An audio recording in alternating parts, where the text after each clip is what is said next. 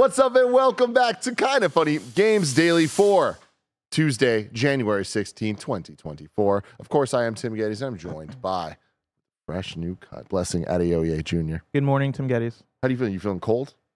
I'm actually feeling. I mean, I'm less cold than I was on Friday. It's been Friday, really cold here. Yeah. yeah. It, Friday was like ridiculously cold to the point where like uh, right before game showdown, I'm sitting there shivering, Yeah. and I'm like, it is so cold that I am distracted. like, Yeah. And no one got you a blankie? Nobody got me a blanket. Greg That's- Miller put on like mittens. That's You fucked did have up, mittens. It's a cruel world. I know, man. Did you know those mittens are Monster Hunter Now mittens? I- I that they were giving him so he could play fucking Monster Hunter Now outside, and I'm only kind of jealous.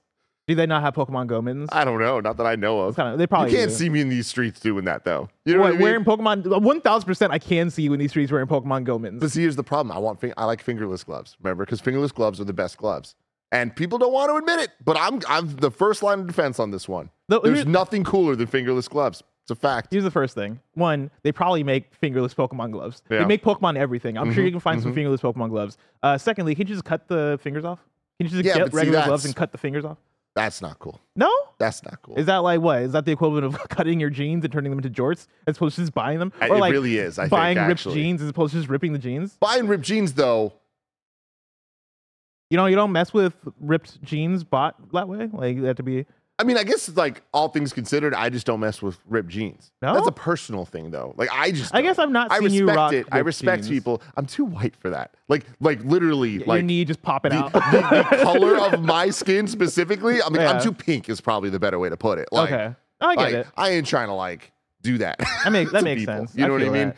How's God. your uh, Prince of Persia Platinum Oh coming my along? god, it's going real well. Yeah. Bless. I love this game. I fucking love this game. Like I, I can't stop thinking about it. Can't stop playing it. Can't stop talking about it. Mhm. It's just, it's kind of a dream come true, man. Like it reminds me a lot of when uh, Into the Spider Verse came out, when the first trailer dropped for that, and I was like, this literally feels like a dream come true to me. Yeah. Like Spider Man is wearing Jordans. How?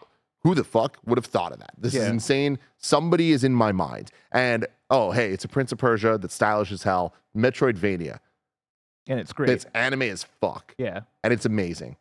How? How are we getting that in 2024? But we are kicking off the year. It's so good. I hope you get to it, bless. Because I y'all and y'all you and Janet inspired me to go back to Greg Miller and be like, hey, actually, can I get a Switch code? Good. Because as a cautionary tale for myself, right? Like back when Sea of Stars came out, you know, I started playing it on PlayStation 5 and I realized that that was the kind of game that I would have preferred to have handheld. And I think because I had it just like, I had to be at my desk for it, I, th- I that turned me off of going back to it as regularly as I, I should have for that kind of game. I realized with Prince of Persia, I'm like, I think I need this handheld if I'm going to really commit myself to playing through this thing. And so I um I have it for Switch. I have it downloaded. I am it reviewing runs great on Switch, dude. I'm reviewing multiple redacteds, and so it's gonna be it's gonna be tough to try and make time for it. However, next week I am flying to New York, the city of angels. Well, that's, that's- not the one.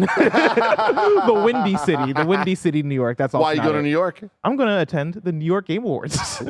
Ooh. Just on like a oh man, okay, I'm not nominated for a thing. Why not make it out to the thing that I'm nominated for and have fun? Also, I've not been to New York uh, before. oh wow. Yeah, this is gonna be my first time Oh, going to New that's York. so cool. I'm only there for a day, so I don't have enough enough time to do like all the things I'd like to do. But Go yeah, to Nintendo World. I I- feel like I, you'd uh, enjoy it. to the Nintendo shop or whatever. Yeah. Oh yeah, for sure. I'm gonna do that. Uh, I'm gonna do that. I don't know. I'm gonna get a slice slice of pizza, see if it's everything they chalk it up to be, Uh huh. and then from there, who knows? Who You know, knows? maybe I'll find the Statue of Liberty, give her a high five, Fuck yeah. go to the Central Park, Mm-hmm. see if it's bigger or smaller than Golden Gate Park. Yeah. Apparently, Golden We- Gate we Park is better, bigger. It is. I learned that during trivia. Yeah. Crazy. It is pretty damn crazy. What's uh, aside from Nintendo? What is the one thing you think I should do in New York? Ah, I mean, that's the thing. I have one day. You have one day. Real talk. I, I do think it's the touristy shit. I do think just go to Times Square. You can walk from Times Square to the Nintendo World, and like Yeah. just you knowing you and a day of what you're gonna do. I think that's the move. If you were hanging out with a group of people, it'd be a different answer. Yeah, that's the thing is I when I go to LA, I have so many people in LA that I know that I can hit up and be like, "Yo, come through, let's hang out." I don't know if I know anybody in New York, yeah, and so it might just be me, me myself, and Roger's here. You know, Yeah. we took him. Damn. And the messed up thing is, I think Roger's headed to New York the day after, Mhm. and so I like narrowly missed him by a day. Um, can I tell you though that I, I've been thinking about this New York trip, and I understand that this is coming from a place of ignorance, right? Like shout out to New York, one of the Oh, greatest, God, here we go. one of the greatest cities in the world. But media has fucked up my perception of New York so much. I mean, let me tell you, there is actually smoke coming from the sewers. Yeah. Oh yeah, because I'm I, for some reason I'm like oh man, New York's kind of scary, isn't it? Yeah. You know, like, and I think I'm just thinking of like, you know, Spider Man. Mm-hmm. like, yeah, fucking shocker out there. I'm thinking of all the movies that take place in New York that depict it as this crime ridden, crazy place where people only speak in slang and where parts of that are true. Timbs. Parts, I, I, I think from the fear perspective, you don't worry about it. You're gonna be, you're gonna be great. You're gonna be great. But from Like, all that I'm other so stuff, scared yeah, that Uber true. driver's gonna be so rude to me. There's not Uber drivers. There What do you are, but like the one thing that is going to blow your mind if you've never been to New York Mhm. is every movie you've ever seen there where you just look at the street and it's just a sea of yellow because it's all yellow taxis. Mhm. And you're like, why is there 100 taxis? That doesn't that's not realistic. It is. I promise you it is. You're So going I, got to learn how to hail a taxi. the is that what first thing, the first thing I want you to do when you get to New York, Uh-huh. once you realize it, text me. yeah, I want you to text me be like, you were fucking right. Because I'm fucking all right, these Bless. taxis. There are so many yellow taxis in New York. It there's not that many people. It doesn't make sense. Yeah. Oh man. All right, cool. Well, that's actually the first thing I need to I need to learn. You go online, and be like, how do I hail a taxi? Yeah. They How do they do have taxi? Uber. They do have Uber. but, Gotcha. Uh, they just also have an excessive amount of taxis. But enough about that. We'll about all talk about you hopefully winning an award next week. Uh, but until then, of course, this is Kinda Funny games daily. Today's stories include no shadow drops at the developer direct. The Last of Us 2 remastered reviews are in and more. Uh, this is Kinda Funny games daily. Each and every weekday, we run you through the nerdy news that you need to know about live on YouTube, Twitch, and podcast services around the globe. If you love what we do, please support us with the Kinda Funny membership on Patreon or YouTube to get all of our shows ad free. Watch us record them live and get a daily exclusive show. For a chance to be part of the show, you can submit your thoughts and opinions at YouTube super chats as we go. We'll get to them if they're about the stories as we're doing the stories, or we'll get to unrelated ones towards the end of the show. So get your super chats in throughout the entire time we're hanging out today. Little housekeeping for you. Our Last of Us Part 2 review is up right now as a PS I Love You XOXO, uh, featuring Lightweight Games and Sancho West uh, led by Greg Miller. You should definitely check that out. Uh, Echo in review is up right now, continuing the MCU in review, the 46th entry. Whoa. The 40 In fucking MCU in review? MCU entry. Yeah. Oh man, what a Yeah. journey! What a journey. I started up watching Echo the other day. Watched the first uh, episode Mhm. and was like, how far down we've come.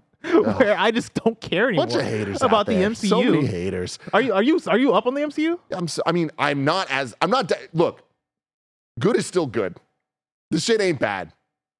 Yeah, but okay is okay. This ain't okay. It's fine. It's, it's whatever. I'm like, okay. all right, look, what happened to Thanos? Bring him back. I'm tired of all these. God, Cool. God. Thank you to our Patreon Daredevil for no producer. Delaney Twinning, Twining. Uh, and today we're brought to you by DraftKings Sportsbook, but we'll tell you about that later. For now, let's begin with what is and forever will be the Roper Report. It's time for some news.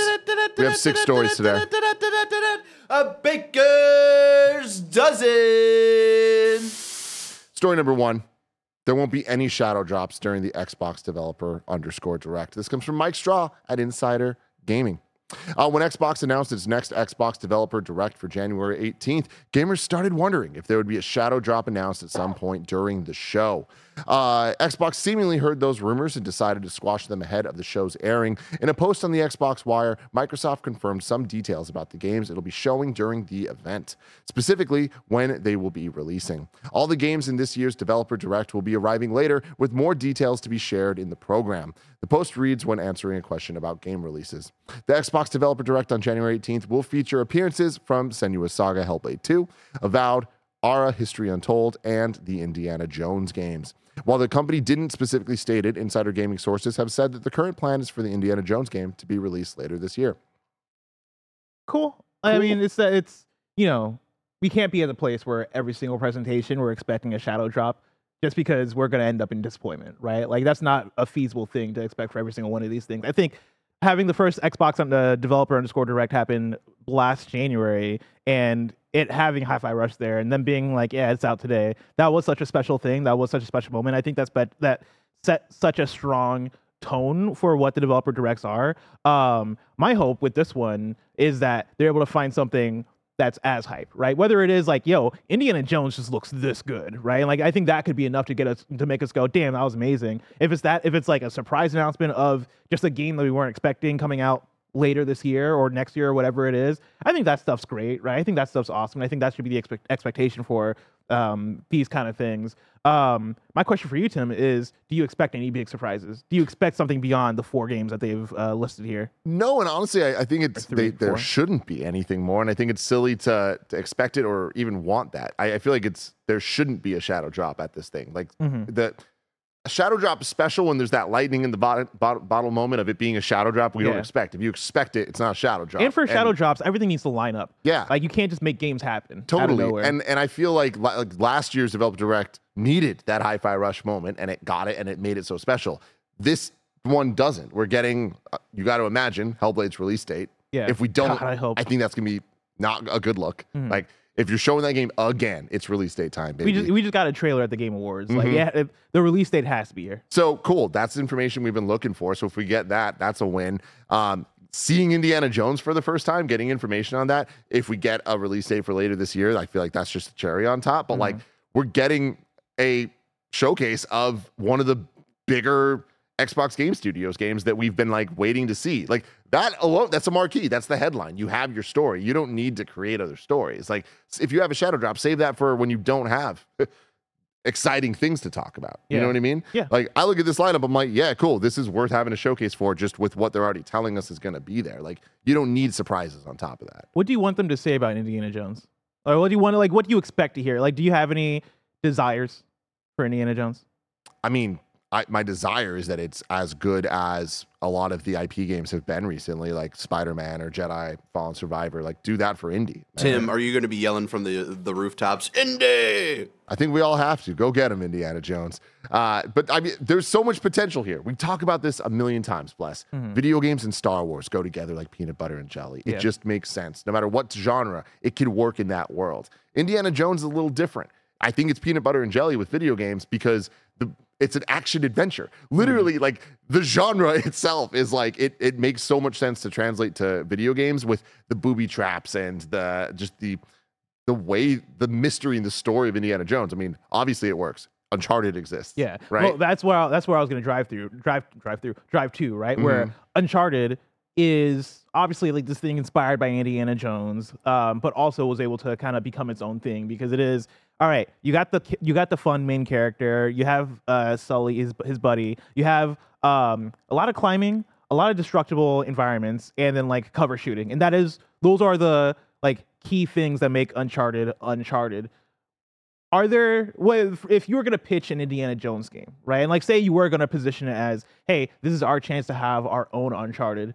What are the things that you are bringing to the table as far as this is what makes an Indiana Jones game an Indiana Jones game? Like are you going to go for Uncharted and go, "Hey, let, let's have a lot of destruct, destructible environments, let, let's have a lot of climbing," like or are you focusing in on other elements? So that's interesting. I, I do think that you can't just Uncharted beat Indie to make it an indie game. So you can't just do an Uncharted. Indie can't just do an Uncharted game Yeah. at this point. That the comparisons are going to be way too close, and they're they're just not going to make a Naughty Dog game. That's Yeah. just not going to happen. And that's I don't think the goal. And guess who's making it? Machine Games. Yeah. What's the secret sauce there? Let Machine Games make an Indiana Jones game. Don't don't worry about the Uncharted's of the video game world. Worry about Machine Games. I think first person, if not a third person game that plays like a first person game. You know, like the level Okay. design and the way that it, it's set out. Like I think that Indiana Jones could be more puzzle box focused, combat puzzle box focused, even than Indiana than uh, Uncharted tends Mhm. to be. And Uncharted has puzzles; they're not the best part of that game. And like, Yeah. like I think by a long shot, Yeah. right?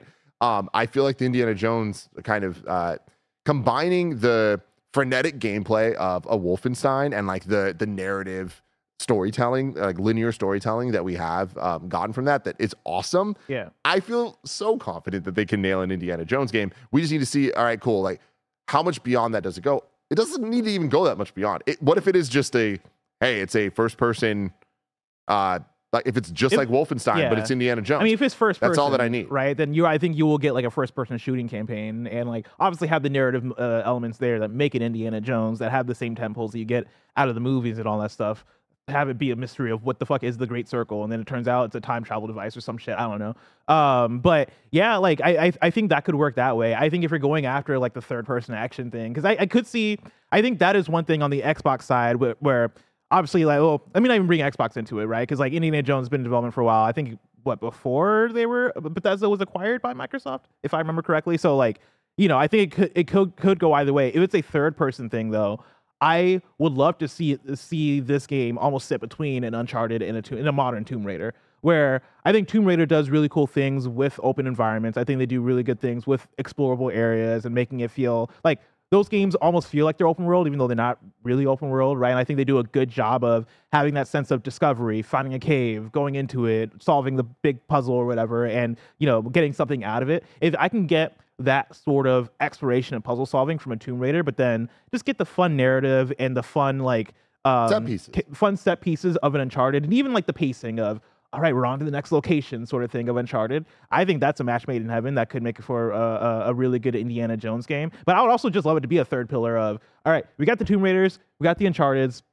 Indiana Jones is the IP that started it all. What is your identity in video games? I I'd be really excited in, uh, to see if they're able to carve something out that feels different. So here's the thing. I feel like there's a an easy answer to it where if it is in line with the Uncharted Tomb Raider, and again, first or third person, I know that that sounds like a dramatic difference. I still I think that the game could be very similar, whether it's first or third, in terms of like if they made Mhm. an Uncharted first person, I think that it could still feel like an Uncharted game, if that makes sense. Mm. And I think that the whip is the biggest difference. Like Indiana's whip being his weapon of choice for both combat and traversal.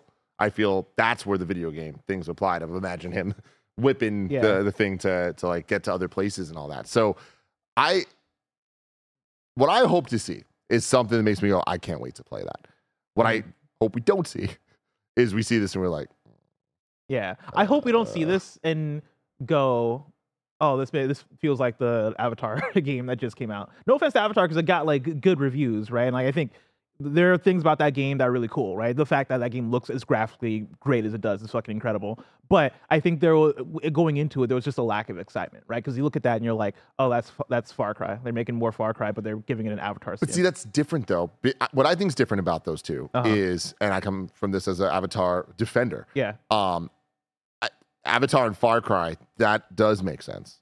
Yeah, that is what it is, Mhm. right? Indiana Jones, nah, man, it's uh, it's set pieces. It's things exploding as he's holding on the side of a jeep and do do do do do do do. Like music's just fucking hitting constantly, and like it's insanity. Like I think that that's very different. You know what I mean? So I feel like the the the genre that we expect, like Avatar, made sense for Far Cry. yeah, I feel like what we're ho- probably going to get from Indiana Jones, like I, I think is more exciting. Like the fact that it's from Machine Games, like I, I think it'd be crazy to not be excited about Yeah. this.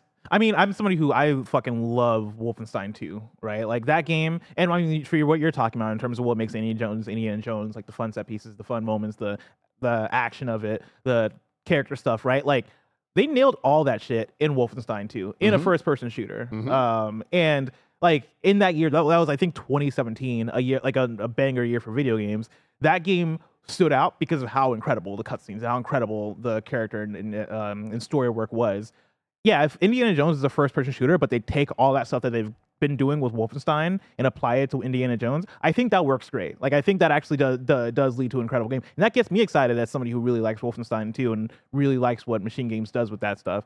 Um, but, but yeah, like I, I have confidence confidence in this. Like I'm Yeah. somewhere where I. It's hard for me to. It's hard for me to imagine seeing the trailer to this Indiana Jones game and being bummed out by it. I it's, I I Yep, can't really I think agree. of what the what the bad scenario looks like here. One thing that I think is going to be very difficult for it is uh, similar to Avatar, where there's a lot of haters of just like they see it, they're like, no, who the fuck cares about Avatar? Yeah. I do think that there is that for Indiana Jones as well. You think so? I mean, you're one of them. Yeah, but like I guess uh, in the video game sense, like in the movie sense, people people people care a lot about Indiana Jones because it has this history to it. But- even though there's not been a good Indiana Jones movie in like 20 years. Or and like th- that. that's the problem is that the new movie wasn't that great. It wasn't bad. It just wasn't was that fine, great. yeah.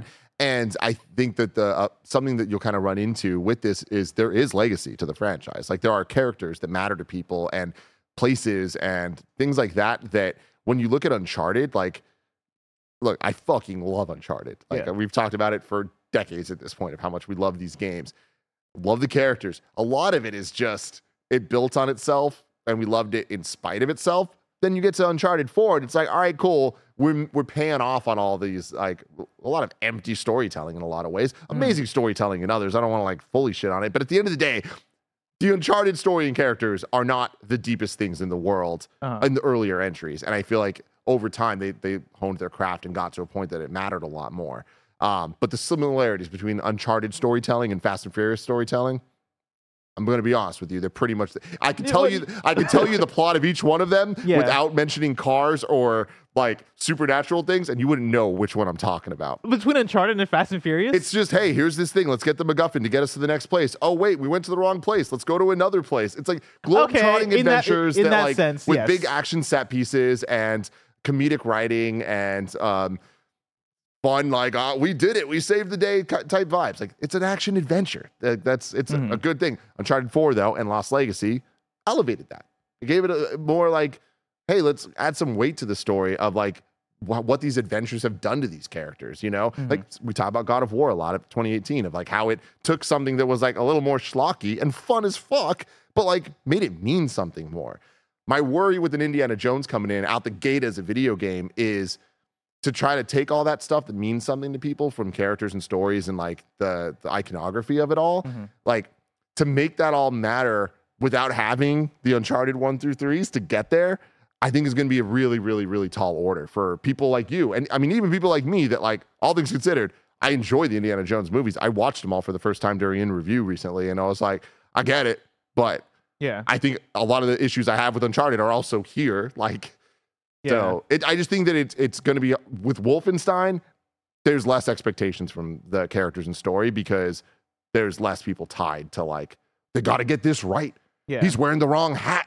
I mean, Wolfenstein is is- when you look at the history of Wolf, uh, Wolfenstein, right? Like Wolfenstein came through and it was a revolutionary shooter. But yeah, like the, the story and characters wasn't a thing that mattered because, like in most games back then, that was like an empty thing, right? Oh man, let's just make a game about shooting Nazis. Oh man, let's make a game about a dude who takes mushrooms and gets bigger and hits blocks and shit, right? Like you're not really thinking that hard about it. But the fact that we have such a good story in the most recent Wolfensteins is like a oh shit, like Yeah. you nailed it. And yeah, Indiana Jones is, is kind of the reverse, where you start off in those first few movies are revered by by fans. There's they're classics, people love them, but we've not gotten one of those in decades. In the last couple of movies, have been bad to okay. Um, and it's I I'm in this weird place with it because I'm I'm kind of playing both sides a bit, where I am on the side of like. Eh, it's Indiana Jones, you know. Like, it's, well, have we not have we not not cared about Indiana Jones for like the last few decades? But I'm also on the side of this could be the first good Indiana Jones thing, or Jones thing, in the last few decades, and that could be big for this game I if agree. they come through and it's like, oh, this is the definitive Indiana Jones thing for the last thirty years. Maybe that does really great for it. That's where my money is. I'm rooting for it. I'm really excited to see it, and uh, we're not gonna have to wait too long, isn't it? Uh, tomorrow? Yeah. Right? I think No, it's Wednesday? Thursday. Two- two Thursday. days. Thursday? Yeah. All right, it's Thursday. Thursday we're doing it. Two days till Two we days. see Indy. Indy. Story number two. TLU 2 Remastered Review Roundup. Uh, currently, it's sitting at a 92 on Metacritic and a 91 on OpenCritic. Destructoid gives it a 9 out of 10. For players who fell in love with the PS4 game, a shot to replay it won't be declined quickly, but the remaster comes packed with content to ensure the experience is worthwhile. One of my favorite features is the director's commentary, which genuinely expanded my view of TLU uh, Part 2's world and Naughty Dog's artistic vision. I'd highly advise you to turn it on if you've watched all the cinematics a couple of times already. It isn't overused, so you won't be dealing with chattering in your ear the whole time. But when it does kick in, you're seldom left with you're seldom left without learning something new, even if it's something minor like discovering that freeing the zebra as one of Abby's flashbacks was originally designed as a minigame. It also directed my attention to characters like Jesse, who I had originally overlooked but now have a greater appreciation for the cru- crucial role he plays in the overall narrative. Perhaps the largest draw for some players will be the inclusion of three lost levels. These are encounters that were conceptualized and developed to some degree, but were still months away from completion before it was decided they would be cut. Each lost level is introduced by Druckmann, who gives some context regarding the scene and why it isn't in the final game. All very cool stuff Very there. cool stuff. Uh, Andrew Webster at The Verge, uh, it's an unscored review.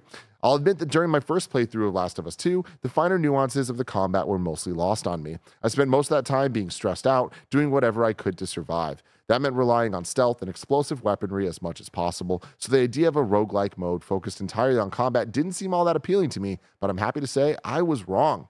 I found myself instead trying to play through each round of no return as efficiently as possible.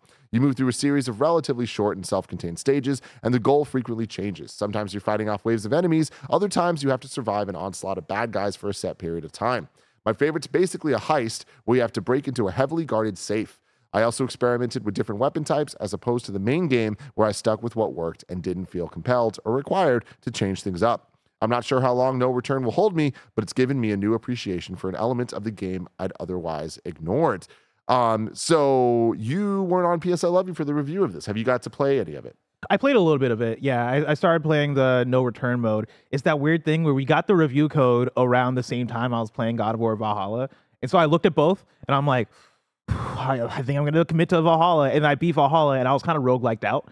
And it's funny because I gave the preview on it. And I, lo- I like, I had a lot of glowing things to say about No Return during the preview, but God of War Valhalla was just like a oh damn okay I'm getting a roguelite with God of War combat that's making me love the combat of this game more and also comes with a lot of great narrative to it. Um and like playing that and then like trying to go back to no return I was like I can't return. Like, I can't return to this. Like the it, like I want to get get to it at some point cuz I do love the Last of Us gameplay um but I think the the thing with me and The Last of Us 2 remaster, uh, it's just that, like I don't feel like replaying that game for some reason. Like I don't I can't bring myself to come back. When I first played Last of Us 2, it was such a, you know, like grueling, like we're in the we're at the beginning, near the beginning of the pandemic. I am stuck at home. I'm sad. I'm playing this game that's about being violent to each other, right? And like, you know, I played it, finished it, and was like, damn, like this is a work of art.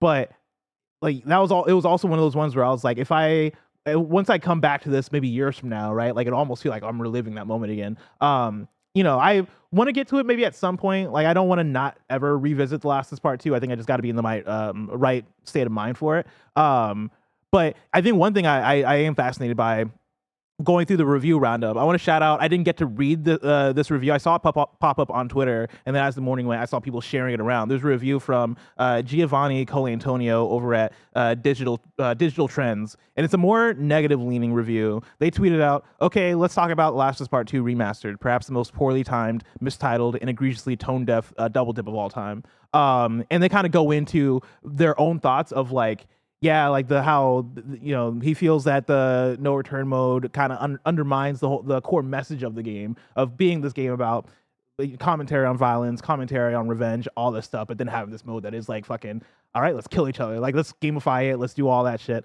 Um, I find that idea fascinating. Again, I want to go back, uh, go into it and read it more. Um, but just to like share no, an, another side of like the, the the the review roundup there. But yeah, like I think you know it's I, I, I guess my question for you is: Are are you interested in going back to Last of Us Part Two through the remaster? Oh, I'm already started. Oh yeah, and I I can't believe it, man. Yeah, I love Last of Us Part Two, and I've been looking for a reason to go back to it. My biggest problem is time. Like, I don't think I'm actually yeah. going to be able to sit and play through the whole thing. But yeah, I'm like making my way through Jackson right now. I am blown away by the visuals of this thing, man. Like, was this an upgrade necessary? Absolutely not. Am I happy it exists? Yeah, dude, it's gorgeous. Playing this on the PS5 is it's unbelievable, man. I just can't believe where we're at when it's rare that games can just work this well and be this technically advanced. But when they are and it's just singing, mm-hmm. there's nothing like it, man. I cannot believe the fidelity that they got going on with this and just like the dual sense uh, integration and the Atmos soundtrack and everything. Like, technically, I'm like, yeah, you took one of my favorite gaming experiences. My favorite, like, holy shit, let's push the boundaries technically experience and push them even further. Um, so loving that. The no return stuff I haven't played yet. Yeah. Um, doesn't seem like something I'm going to be that into.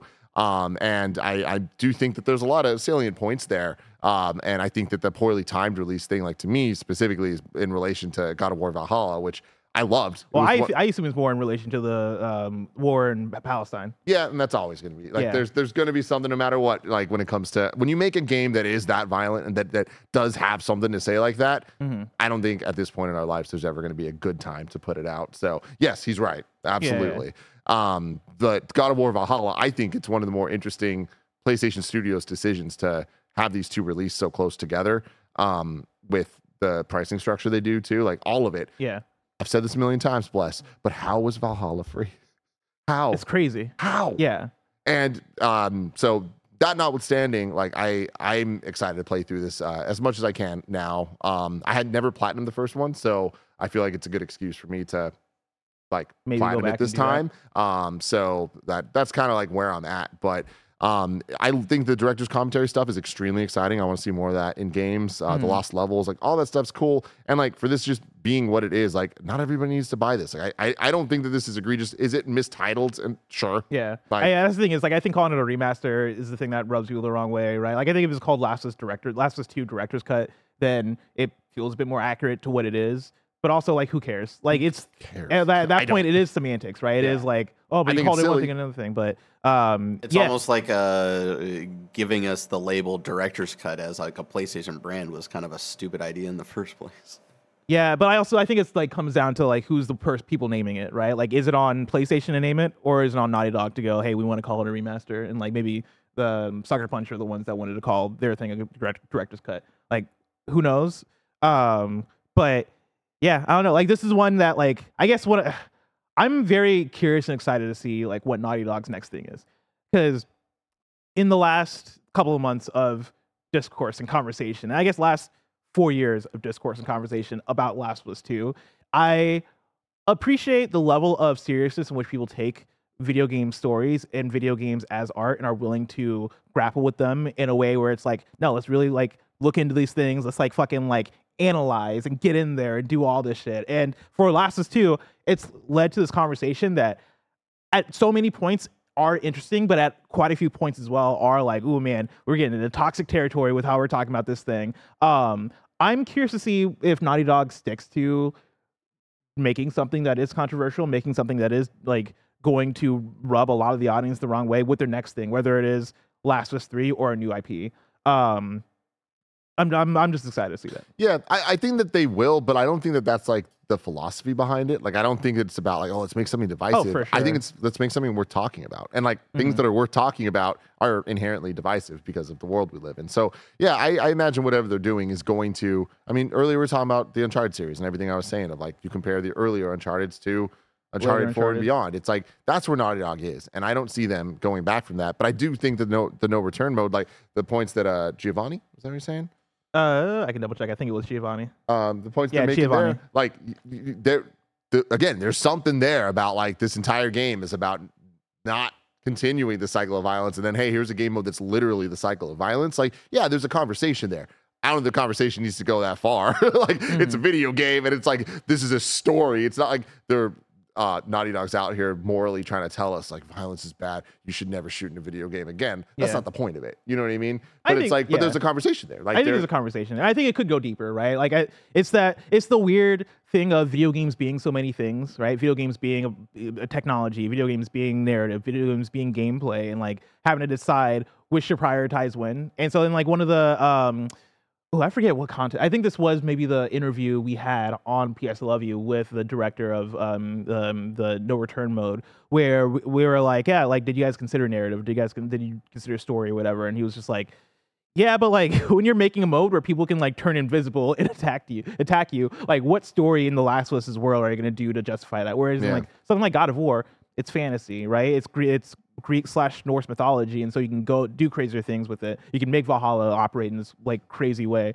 Um, but yeah, like I I don't know, like I don't know if the answer is to go, hey, we have this game that is about violence, that is about the that is a commentary on violence, and is about stopping the cycle of violence. That has gameplay and violence that feels so good in the gameplay. We're, but we're like, we're not gonna do anything else with that. It's like, no, give me that game mode because I love roguelites. I love your gameplay. I'm I'm down to play it. But I think you just have to reckon with the fact that those two things are going to be at odds with each other, and it is what it is, right? Like if I'm playing Shadow of the Colossus, and and this is going to be actually a, a- like a very direct example. Like Shadow Colossus, when you beat that game, has like a speed run mode. I forget if this is the just the Bluepoint specific um, version or if the original had this too. I think the original might have had something, unless I'm thinking of the remaster for PS3. I digress. There's like a speed run mode where it's like, hey, now kill the Colossi, the Colossuses, as fast as possible. That's tone deaf as well, right? To what the story of that game is and what the themes are. Uh, but that's just video games. Like that is sort of the battle that you have to have. And I think that conversation is fascinating. Like I think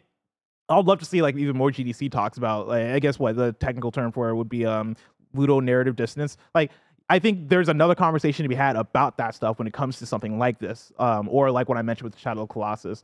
Um, is that something you dig in a review? Is that something you point out in a review? Is that something you like? You know, that's going to hold the game back for certain people. I think yes. I, mean, think no at answer the same time. Yeah. totally. Yeah, yeah, for sure, for sure. Again, when something's worth talking about, it's worth talking. Yeah. So And we talked keep- about it. we, we talk about it, baby.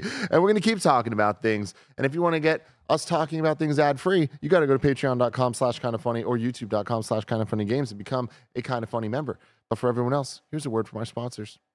DraftKings Sportsbook, an official sports betting partner of the NFL playoffs, is bringing you an offer that'll help make the playoffs electrifying. New customers can bet 5 bucks on any game and get 200 instantly in bonus bets. Snowbike Mike's Bills are a 9.5 point favorite against the Steelers, and Andy's Dallas Cowboys are a 7 point favorite against the Green Bay Packers. Download the DraftKings Sportsbook app now and use the code KINDA FUNNY. New customers can just bet 5 bucks and get 200 instantly in bonus bets. Only on DraftKings Sportsbook with the code KINDA FUNNY. The crown is yours. Gambling problem? Call 1-800-GAMBLER or visit www.1800gambler.net. In New York, call 877-8-HOPE-NY or text HOPE-NY. In Connecticut, help is available for problem gambling. Call 888-789-7777 or visit ccpg.org. Please play responsibly. On behalf of Boot Hill Casino and Resort in Kansas, 21 plus age varies by jurisdiction. Void in Ontario. Bonus bets expire 168 hours after issuance. See dkng.com slash football for eligibility and deposit restrictions, terms, and responsible gaming resources. Download the DraftKings Sportsbook app now and use the code KINDA FUNNY.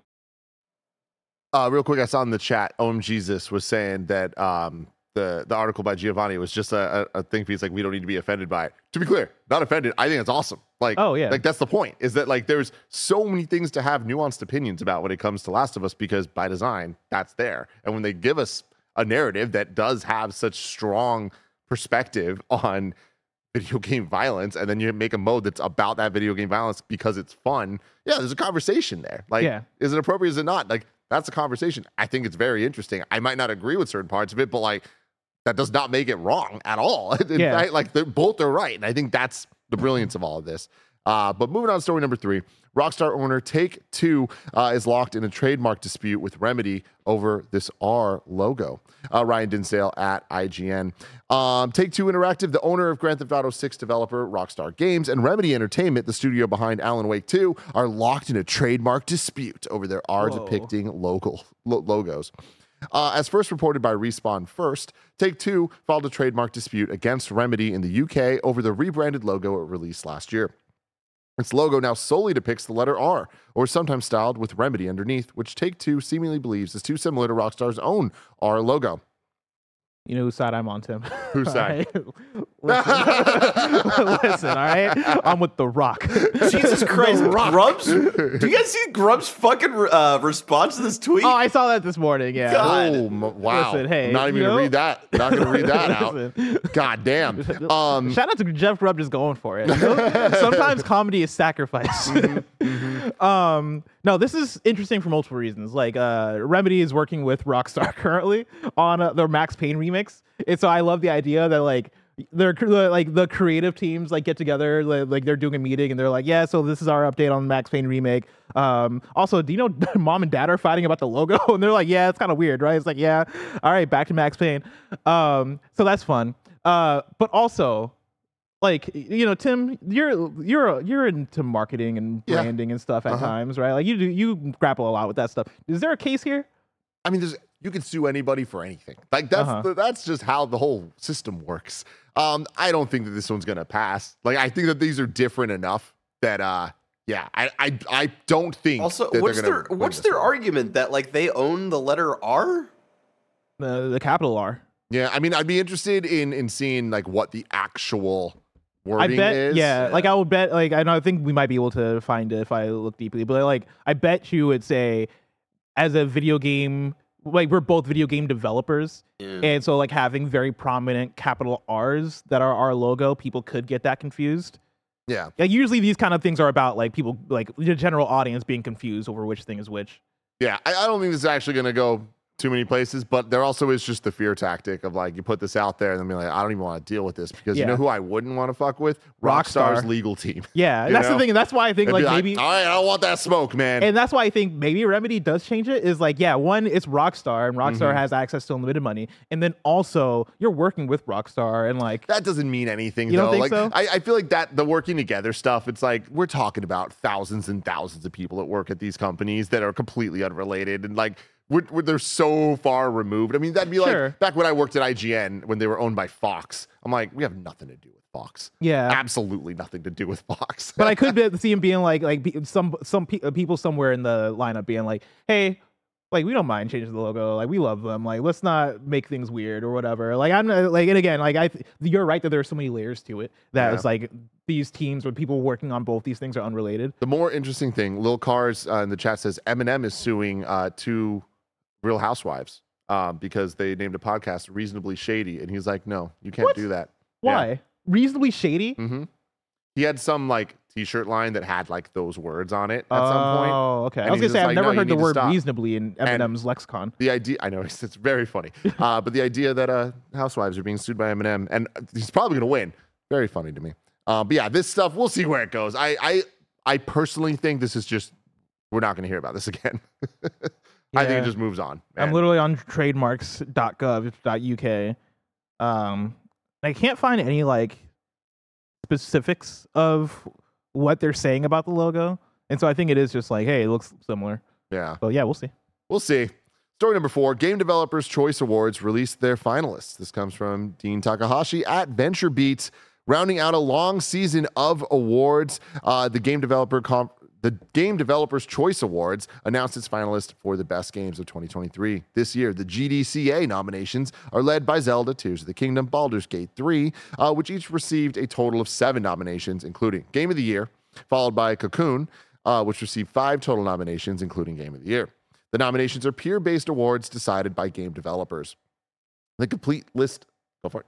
Oh, I was gonna. So uh, one, you're about to. Yeah, I have um, some of the list of nominees here. I don't have. I didn't list the full list. There's Cool. like a link to it, but I listed listed some choice um, categories I thought were interesting. I did want to say though that isn't it crazy that whenever we're reading off like these nomination stories, that when you get to the part where it says, "Oh, the nominations are led by."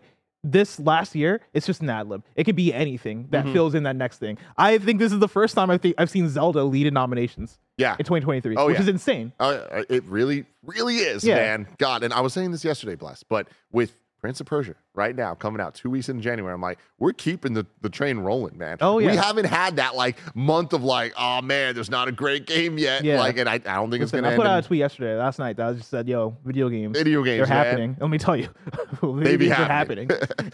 uh, best debut nominees are Cocoon, Dave the Diver, Dredge, Venba, and Viewfinder. Best design, we got Baldur's Gate 3, Cocoon, Dredge, Hi-Fi Rush, and Zelda Tears of the Kingdom. Innovation Award goes to, or potentially goes to Baldur's Gate 3, Cocoon, Hi-Fi Rush, The Legend of Zelda Tears of the Kingdom, and The Making of Karateka. Uh, Gary Whitta. uh, oh, oh yeah. Yeah. Uh, best narrative: Alan Wake 2, Baldur's Gate 3, Spider-Man 2, Zelda, Venba. Best technology: Alan Wake 2, Baldur's Gate 3, Spider-Man 2, Starfield, Zelda, and Game of the Year: Baldur's Gate 3, Cocoon, Dave the Diver, Dredge, Spider-Man 2, Zelda. What a wild year! Mhm. But also, best technology. I love. I love when I see a category where, where I'm like, I, I wouldn't have thought of that, and that's great. I want to think about it. Yeah, let me think about it. I- Best I- I have technology. best technology, and let's nominate Starfield. Yeah, it, it- it was the um, it was the uh, um, procedural generation. They made a bunch of planets. Oh, no, that's not been done before. Nobody's made a bunch of planets using procedural generation. Okay, okay. ne- not never. Um, we got uh, two super chats in about the Rockstar story. Uh, Chrono Rig says, "Who would win in a legal battle, Nintendo's lawyers or Rockstar's lawyers?" Nintendo's.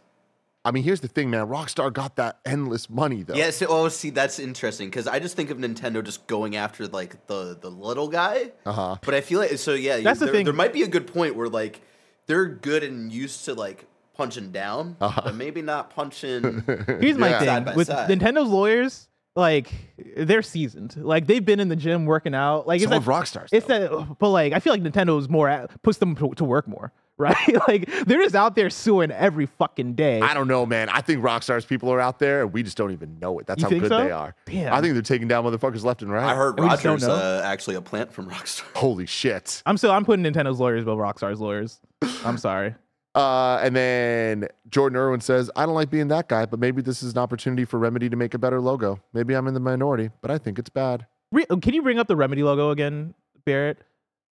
I like it. I think it fits them. I did. Yeah, I, I don't mind it. Oh it's yeah, not like I don't know. it's like it looks like It's an not R. bad, but it's not like oh shit, that's a logo. But like Remedy's weird. It's weird. It's like, look, we got more. There's more. There's layers to this shit. That's the thing is, I, fe- I feel like this logo fits who Remedy Yeah. are as developers. Like I look at this logo and I think Alan Wake 2. Yep. you know, like Mhm. It looks like a logo trying to escape Clean design, but also there's there's deeper layers. There's deeper layers, and also they're got like a whole like a, they're doing a whole Remedy connected universe, hmm and so it's almost like the hey, we got different parts that are all part of the same thing. I, wouldn't want to wear it on a shirt. That is true. I'm wearing I'm wearing a Rockstar logo on a shirt way before I wear a Remedy logo on a shirt, Yeah. as evidence right now because I'm wearing a Rockstar logo on my shirt. Uh, story number five: Square Enix's Foamstars will launch next month via PlayStation Plus. Huh? Yeah, yeah. Square Enix has announced that its 4v4 shooter Foamstars will launch on February 6th. Wow, that is That's weeks from now. very, very, very, very close. Um, as a, a 4v4 shooter, four days after Suicide Squad. Um, as a PlayStation Plus monthly game. The game will be available for subscribers to redeem at no additional cost until March 5th, after which it will be sold in the PlayStation Store for 30 bucks. Speaking to VGC ahead of the announcement, uh, the producer said Square Enix decided to negotiate a PS Plus deal because with a PvP game like this, the big, biggest risk for us is that there aren't enough people playing it. Tim Gettys loves it. That's facts. They preaching. This is it. They this is what we've been saying for fucking ever. Yeah. Right? If you're Put it in going to do a people's game hands. like this, get it out there. Let the people fucking play it. Put it on PlayStation Plus. Yes. Oh yeah. Here's the thing, because you say four days after Suicide Squad, which is facts. Mhm. It's also two days before Helldivers 2, hmm which makes me ask the question: What's going on? What are y'all doing out there? Like, I think I one I think is yeah, like you said, right? It's great that it's coming out to PS Plus. I think that's genius. This is the type of game that you want to have on PS Plus because I don't think people are going to show up to buy like show up in droves Mhm. to buy it full price, right? Like, I think this is a thing that you need to put in people's hands so it can prove itself. Um, so yeah, that's a great move. But like, this is a game that is. Uh, I don't think um, I, don't, I don't think it's published by PlayStation. Well, I guess it's published by Square Enix, right? Because it's a Square Enix Mhm. game. Uh, but it's promoted by PlayStation. It was part of that PlayStation showcase that happened last year. It's a PlayStation exclusive game, um, just like Helldivers 2, right? Helldivers 2 is Yeah. a game that's actually being published by PlayStation. Both these games are sort of in that like live service initiative. These are games that PlayStation is trying to push that are multiplayer. Why are they coming out two um yeah, two days apart from each other? That seems like a very bad idea It for really if you're trying to build a cadence for these things, especially for games that thrive off of having a fan base. So you're telling me Foamstars is going to come out on PlayStation Plus, and then Helldivers 2. I know I've heard chat. You're wrong. What is the deal with Helldivers 2? Is it like a full price game? Are you buying it to play it? Let me know. That just seems like a bad idea. Yeah. And then also, yeah, days after Suicide Squad, which also had a PlayStation State of Play last year. Like, what are we doing? Yeah, that, that you're bringing up a lot of really good points here. Uh, the final bit here is that Rich Briggs, homie of the show, uh, says Square Enix's executive, or who, sorry, who is Square Enix's executive director of publishing strategy, called the PS Plus deal an easy win for Foamstars, and said he hoped it would help the game quickly establish a community of players. Awesome, Yeah. the right way to think about this stuff. Foamstars is an interesting one where.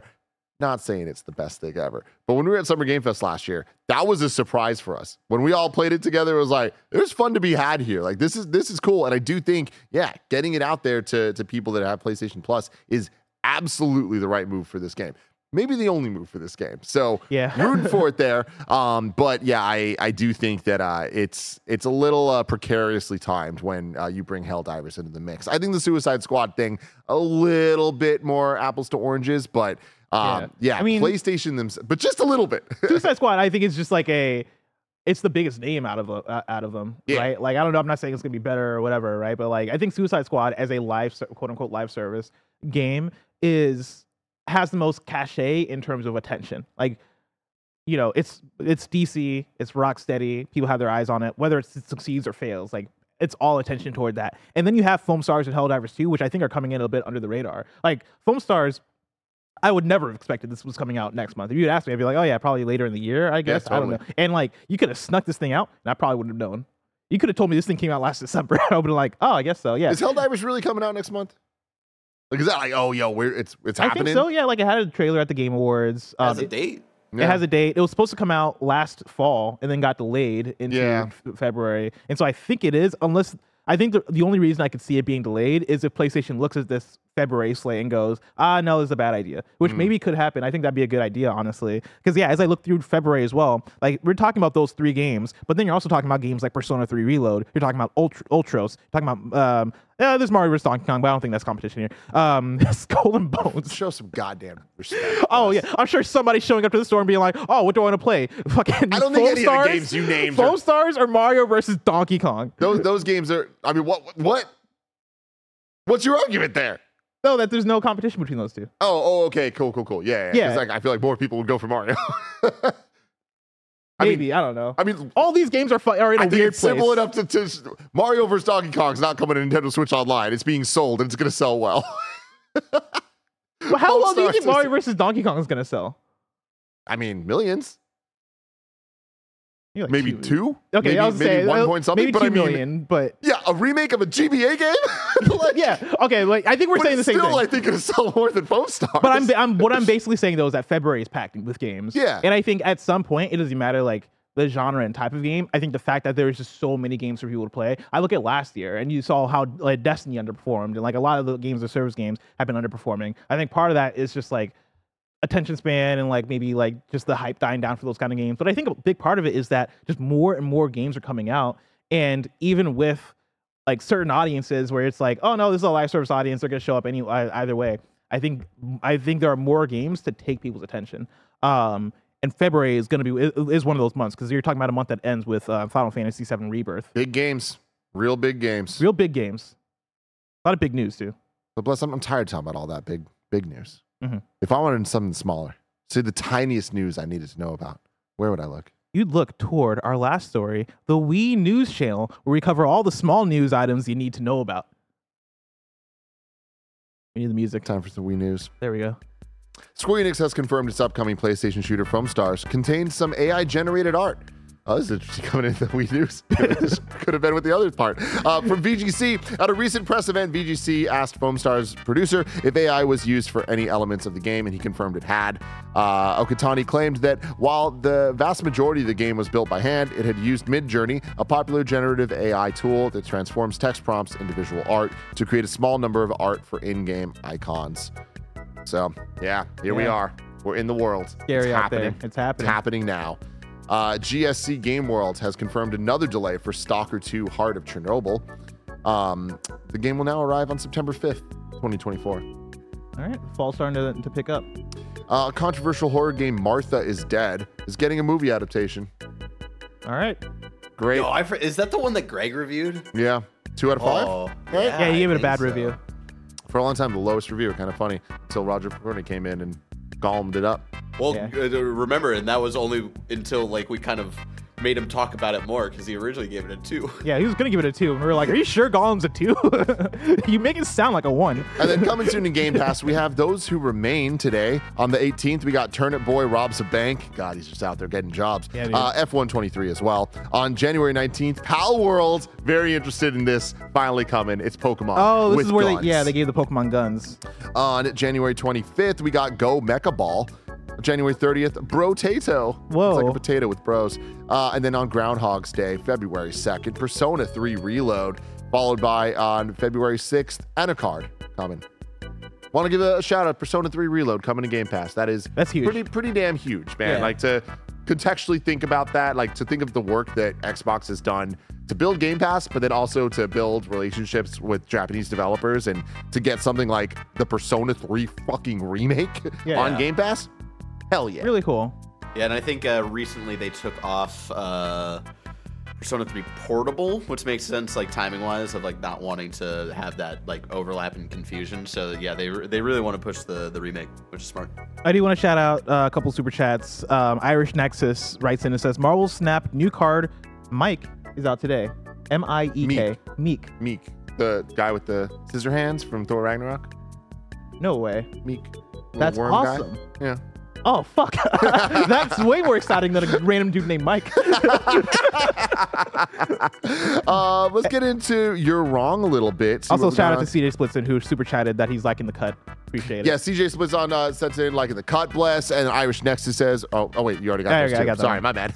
I will say the um, they cut my hair shorter than I wanted. I didn't Uh-huh. want him to cut anything off the top, Mm. and then he started raising off the top, and I'm like, whoa, whoa, whoa. Um, and so it's shorter than I want, but it looks good, and so I'm I'm not mad. yeah, I feel like the sides are what matter most. Like those looking good because Yeah. the, the top, you know, the top's Yeah, the power. You got exactly. power, baby.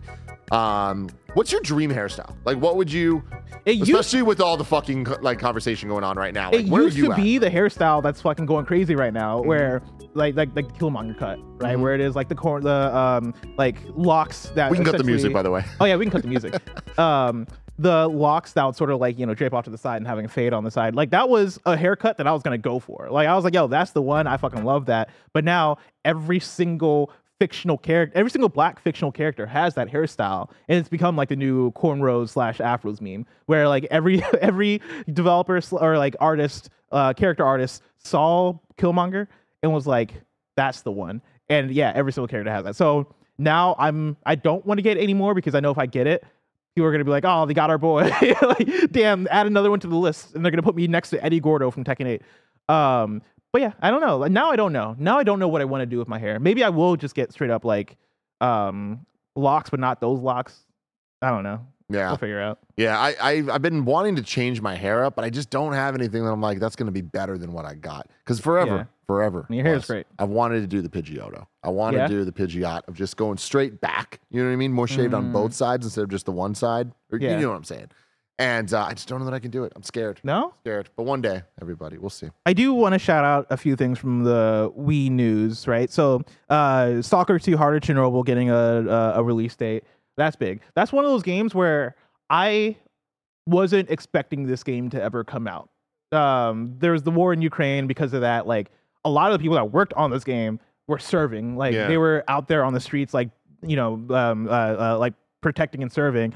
Um, and then a lot of them had to pick up and like move to a new country, right? So I was like, oh, this game's not happening. like I, I, I, the fact that they've been able to pick it up and like, you know, actually get this game out or at least have Good a date point. for it. Uh, good on that. Good on y'all. Like I'm rooting for y'all. Um, but then also, yeah, Martha is Dead getting a movie ad- ad- adaptation. Is every we're with video game movies, are we at a place where it's just like adapt everything? Because isn't Fort Solis also getting a thing? Yeah, like, random games are getting adaptations. But I mean, that's the same thing as like comic books, where it's like, yes, there's there's been comic adaptations for a very long time of everything, and then the Marvel ones did it right, the DC ones did it right with Dark Knight trilogy and things like that. So it's like we see now just like literally everything, and there's a rush. I think video games are gonna be the same way, where it's like if you and just like books before it, it's like yeah, if there's a a world and a story, it can be adapted, and that's easier than coming up with something new. So, and it's also it's easier to make, it's easier to sell, it's easier to get a, re- a return on. Yeah. uh, Which is wild because I uh, there was a tweet I mentioned this tweet before, but there's a tweet from Emma Watkins talking when uh, they showed off footage for the Gravity Rush movie. Mhm. Um, he was like, "We're at a place where video game budgets um, have gotten to a place where they balloon so much that it is like it makes more business sense to just make a Gravity Rush movie than to ever make another game." And that is wild to me. It really is, man. like what are we doing at now like what wait, we're making movies of games that like that like not to i don't want to disparage gravity rush because i know so many people love gravity rush but it's like we're making another movie and not another game like what does this make sense But I mean, maybe it's both, right? Like, I mean, they announced Patapon, right? It's gonna be. They announced a game, and didn't they say like new games and uh, well i think that was just like a concept type yeah, thing But whatever, it's like I, I think that we've seen that there it, making a movie is marketing for the next game. It's funding. It's it's building like goodwill towards the IP. So i don't i mean yeah, I, I I don't think it's impossible. Like, I think yeah, there's a good chance that maybe we could get another Gravity Rush game. I don't. I would. I'm also. I would be shocked if there was another Gravity Rush game. But I think that there is uh, going to be a higher chance than ever because there's a movie coming out or a show, whatever it's going to be. Mhm. Like if people like it, then it's like, oh, cool. Let's. This is like the proof of concept. This is our way to get Knack back. make a knack movie. At this point, I'm I would not be shocked if they made a knack movie. They're like, oh, we'll make it like Big Hero Six, just Yeah. so we can make a knack. Oh, I love it. A uh, little you're wrong action here. Um, Kebab says the city of angels is Los Angeles, while the the windy city is Chicago. I may. I'm the uh, Big Apple is New York. What's San Apple. Francisco? Fucking The poop city. It's ever whatever. yeah, the the what's- his name? Keith Lee. Keith Lee. I was gonna make I was gonna say the city that Keith David had a dip from. I don't, that's Like Keith Lee. very fucking funny. Yeah. I don't know shit about Keith Lee, and I keep seeing his name come he's a up. There's a wrestler named Keith Lee, or at least formerly known as Keith Lee, Yeah. and so I always think of him. And So you're like, oh, the wrestler I'm came like, to San Francisco none and of got drilled any out. sense. Yeah. Yeah. So God bless Keith Lee's heart. yeah. Yeah, like he's the best. Is best. that what it is? Yeah, he's. I Oh, mean, I thought Keith Lee was bad. no, the food dude who's I have on no TikTok. fucking No, he's great. He's Okay. wonderful. Yeah, no, he's he's precious. I love him. Um, but yeah, no, He's he, a food dude. he's a food critic. Fucking a. Yeah. You're Uh, telling He me had, so he he's had a not the bad wrestler. trip to He's also not a country singer. no, Wow. but I mean, I uh, think he, there might he be had a country singer. He he had a bad trip to Oakland recently. I know that. Yeah, that's the thing is like he came to Oakland. Like he's so what he does is he goes to cities, and when he's going to cities, people will, people will like be like, oh, hit up this restaurant, yeah, yeah, and he'll like do food reviews all around that town.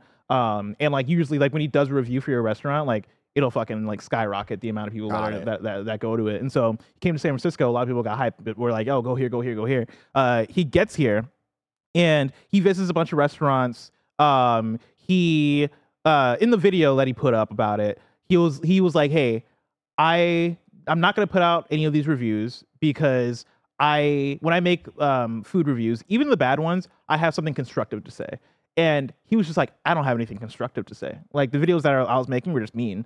And so I don't want to put out the um, the reviews. He also talked about how San Francisco is not like a great place for tourists currently, and he also talked about how um, he went to one restaurant and um, I forget what the thing was, but he's allergic to a specific thing, and he asked like, "Oh, is there anything this thing like on the fryer or whatever?" And they're like, "Oh no, we're, we'll clean it or whatever." And he ended up still getting an allergic reaction when he went to the restaurant, had to go to the hospital. Um, and so he just had an overall bad trip to the Bay Area. This is nothing like I would have ever expected from Keith Lee. That's so funny. Yeah, no, he, I mean, he, he- he's a he's a great dude. Like his reviews are also so like positive and like I, I don't know. I, I really like his content, but he I- had a bad I, trip. I mean, did, did he name the restaurants?